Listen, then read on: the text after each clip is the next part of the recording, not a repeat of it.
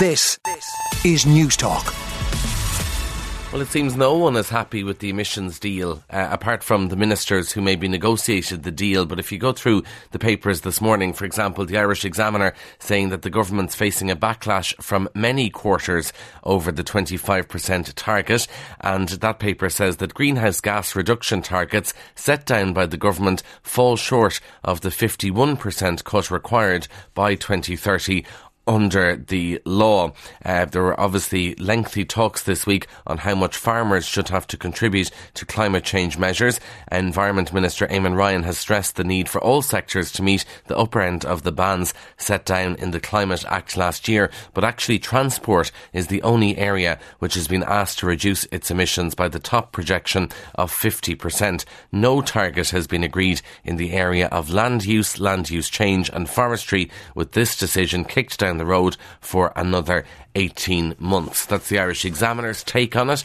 The Irish Independent climate deal struck at last, but there are no winners. The Green Party significantly climbed down from its demands of high carbon emission targets for the agriculture sector in order to strike a deal with Fianna Fáil and Fine Gael. However, the agreement um, to reduce by 25% before 2030 has sparked anger from within the Green Party, along with farming bodies, ensuring there are no winners. So the farmers farmers aren't happy, the environmentalists aren't happy, despite a week of uh, lengthy talks there. Green Party TD Patrick Costello accusing the government of giving the agriculture sector a pass. Um, now, the Irish Daily Mail farmers urged go green. If you want grants, farmers will not be able to access lucrative grants if they don't become more eco friendly under plans to cut carbon emissions over the next seven years. So, we heard at the press conference yesterday evening that the Minister is very, very keen to stress it's all voluntary. No farmer will be forced to cut their cattle or cull their cattle, but they would be persuaded into going green through new revenue raising streams. But farming lobby groups um, reacted angrily and they say it's a sellout on the family farm model. The IFA saying it's a devastating blow.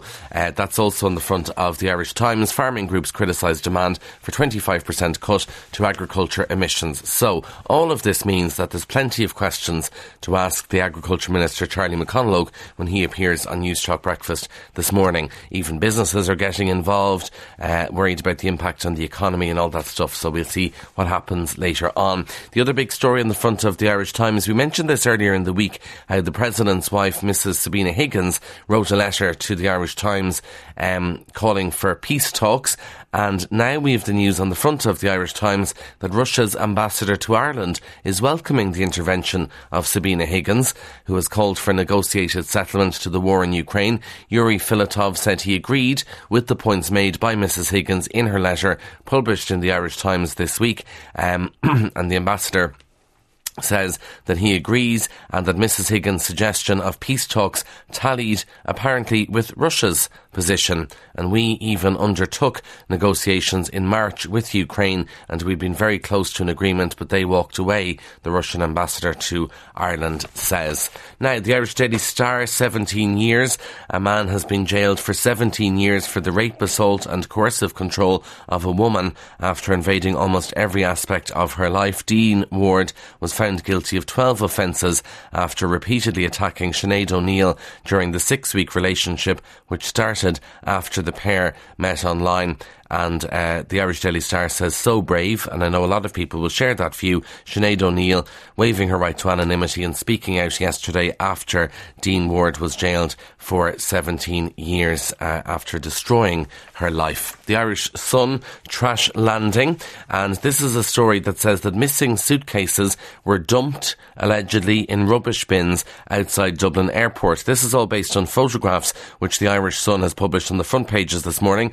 Baggage handling bosses last night insisted the luggage was disposed of for health and safety reasons. The photographs show uh, suitcases in a big bin, and TD Kieran O'Donnell, who's chair of the Oireachtas Transport Committee, has described the images as shocking, and he told the Irish Sun, "We will treat this issue very seriously." By the way, on a slightly related point, I was delighted to hear Donna O'Connor was reunited with her luggage. Uh, her bag with her parents' ashes went missing at the airport. And uh, you may have heard her on Lunchtime Live here on Newstalk recently highlighting it. And yesterday, the update was that the bags had been retrieved. So, you know, some bags contain clothes and toiletries in them, others contain things that are much more sentimental and really can't be lost. The Irish Daily uh, Mirror has a big exclusive, and we'll all be excited to hear this. It is a big story. Donald Trump is going to jet into Ireland to play golf at his own course next month. The former US president is going to stay at Doonbeg for three days. He's going to bring a large entourage and will arrive by private jet from Scotland, and he'll have the Secret Service with him. So you can read more about that in the Irish Daily Mirror this morning. In the Irish Daily Star, they've an interview with Taoiseach Micheál Martin, who's not ruling out the possibility that he is going to run for president. He said he never says never. Mr. Martin also said he would not be afraid of shaking up cabinet ministers fixtures when uh, Taoiseach de Leo Varadkar becomes Taoiseach in December. And when he was asked if he had spoken to his family about a potential bid for the Áras, he joked he'd be conscious of the reply he might get. He said, I haven't thought about this, sorry, I haven't thought of this at all now. Jesus, I haven't even ruled it in. Certainly, I haven't given it any consideration. I never say never in life, but I haven't given it any consideration, says the Taoiseach, who could be President Micheál Martin. Who knows what can happen in the future? Irish Daily Mail covers the Court Service annual report. We got some of the details yesterday evening, and the big news in the papers is that divorce rates here have skyrocketed and are expected to soar even further this year. There's apparently been a wealth boom, obviously COVID and speedier separations in Ireland, and all of this means that divorce rates are flying it. The latest annual report from the Court Service reveals 5,856 divorce applications were filed last year, and big money divorces, uh, these are people dealing with more than 3 million euro, if you don't mind, are also on the rise. They're approaching Celtic Tiger levels. Divorces had stalled, obviously, during the recession, many people found themselves unable to sell a home that they owned with their partner because there was a negative equity or whatever. Now they're able to get divorced, and people are certainly availing of it. Um, now, the Mirror tells us that three quarters of Irish people are enjoying their best summer in years. And certainly, I'd have to say, looking at Instagram, people are at gigs every day of the week. They're on holidays, and it's not just the one summer holiday. People I'm following are away last week, then they're back in the airport this morning. They'll be going away again next week, and they're just flat out enjoying themselves. A new survey shows 68% are loving life holidays abroad, festivals, and family parties top the list, with 72% jetting off, 39% attending festivals, and 28% seeing sports, and 91% of 18 to 24 year olds feel they missed vital life moments due to lockdown.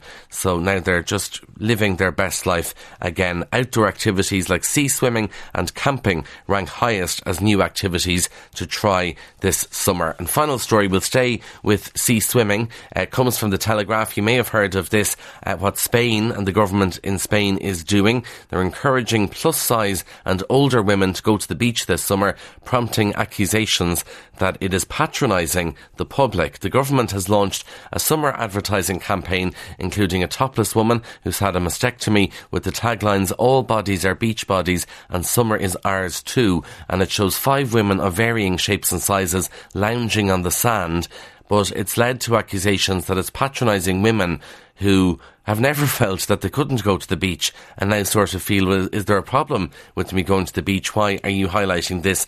I tend to take the other view. I think it's very positive that you see these images, but some women feel, well, we were never conscious about going to the beach anyway, and why are you even saying it? Uh, but the government says all bodies are valid and we have the right to enjoy life just as we are without blame or shame. Summer is for everyone. Dead right. Get out and enjoy the beach uh, if it's nice weather, particularly in Spain as you can imagine, and sometimes here too. On 106 to 108 FM and Newstalk.com. This, this is Newstalk.